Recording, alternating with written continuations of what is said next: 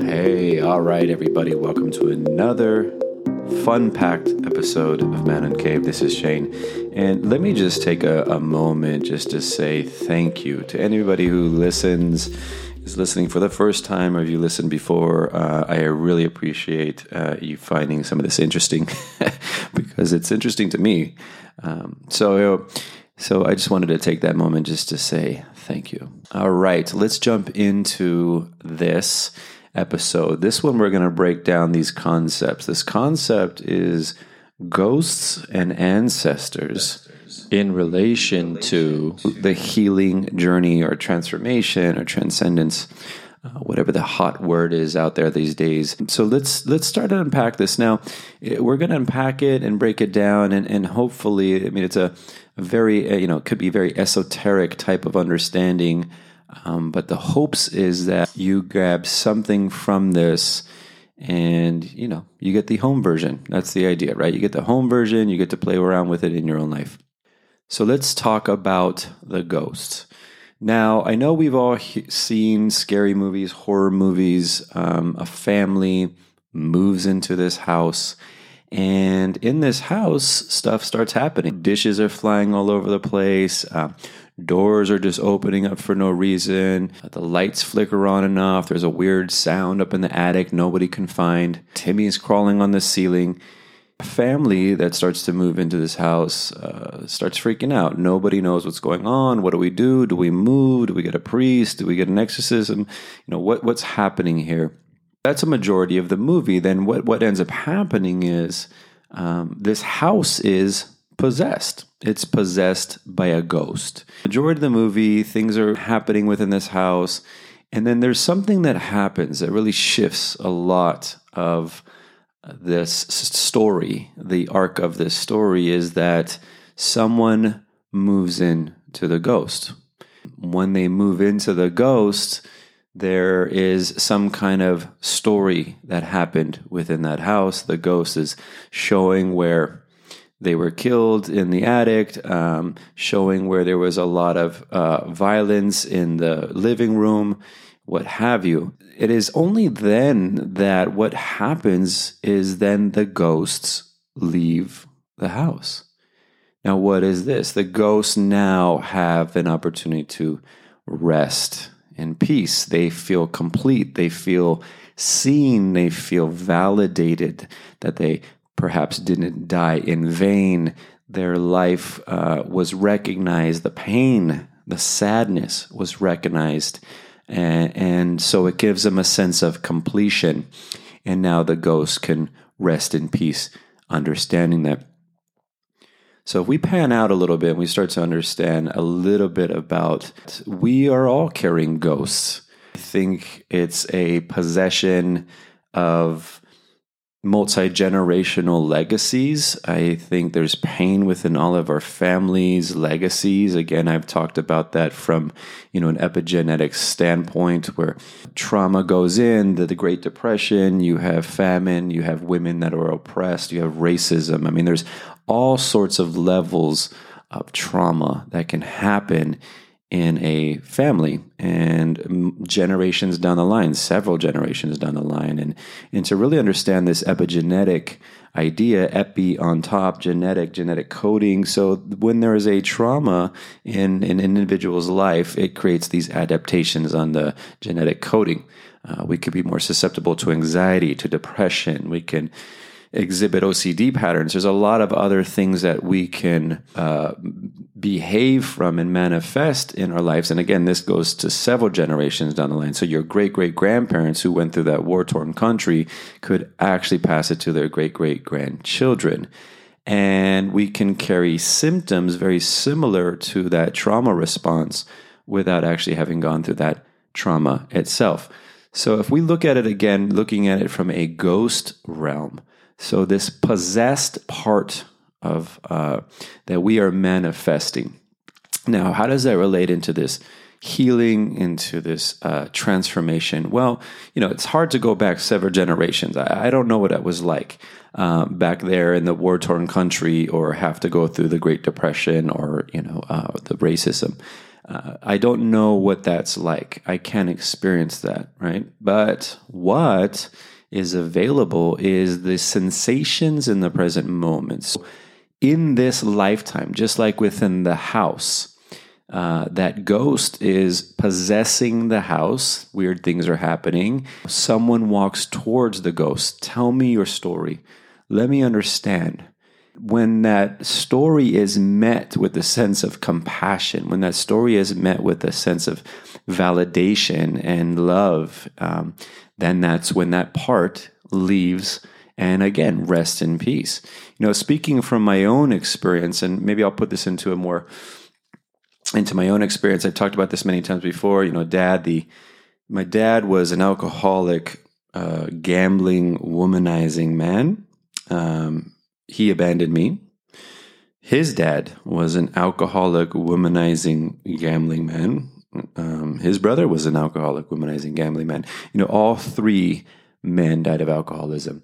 So looking at that from that lens, here is the legacy. Here's the legacy, the imprints, the patterns are already well in place. You got, you know, 2 generations down the line of male abandonment. You have alcoholism. You have, you know, other mechanisms of how they were behaving.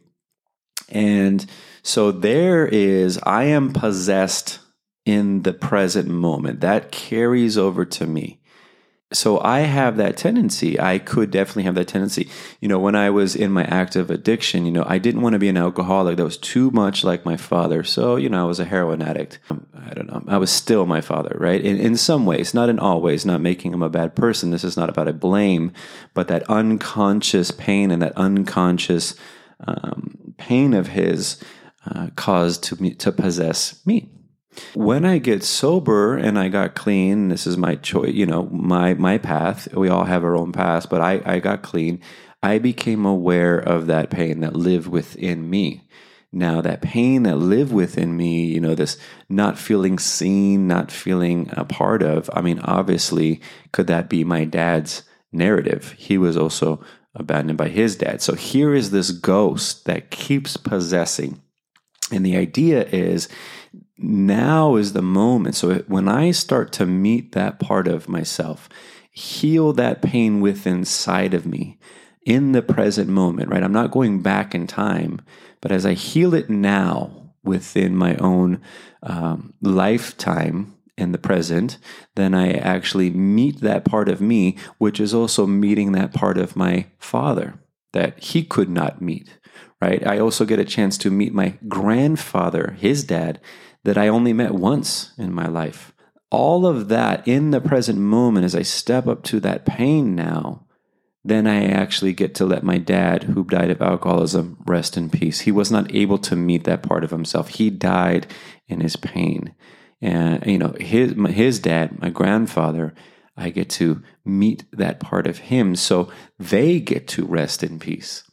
You know, the completion, and I think it gives true meaning to how powerful we actually are in this lifetime.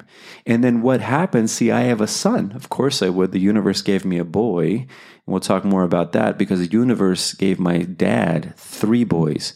Now, why 3 boys? Because it was every opportunity to meet himself, because that little boy is going to be a reflection of you.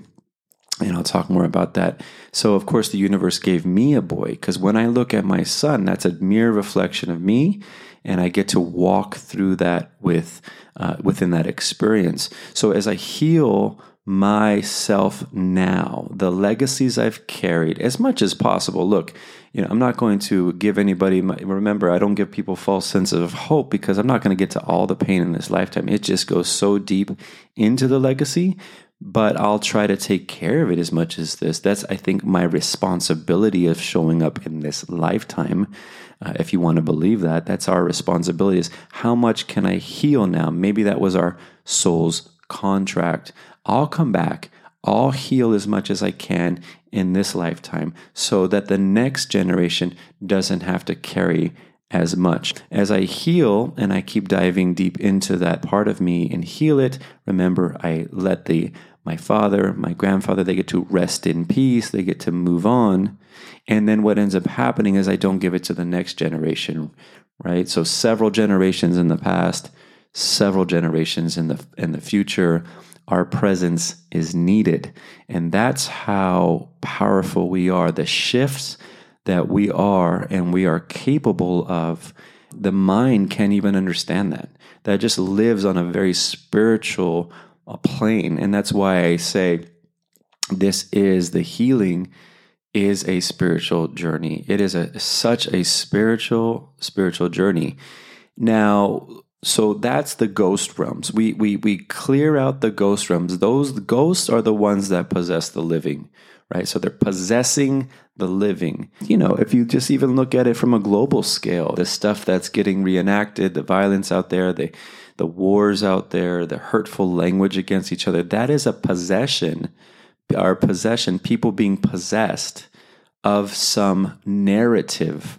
And that narrative has been long existing, right? It could be the narrative of the other, making people the other. Well, the other of what? The other than me. And there's great information and data about, through history, about making people the other, driven out of a fear, driven out of an understanding. So this is still carrying. We have to agree there's still racism that exists. There's still not equality for women that exist in our society today. These are deep legacies. These are deep ghosts that keep possessing the living in the presence. And so this, we have to be aware of that.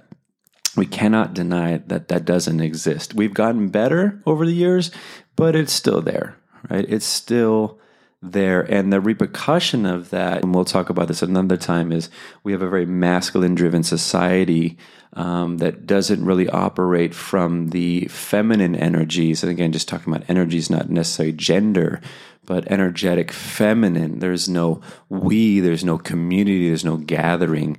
And so when we live strictly in a masculine type of energy within society, it's very driven, very logical, very fixing, competitive is one of those. So we see a lot of that playing out. But again, it's not in the true sense of the masculine. It's a very dangerous type of masculine. Sometimes it can be actually the lack of masculinity or not an understanding of the masculinity. But that's another topic. We don't want to get in too much into that.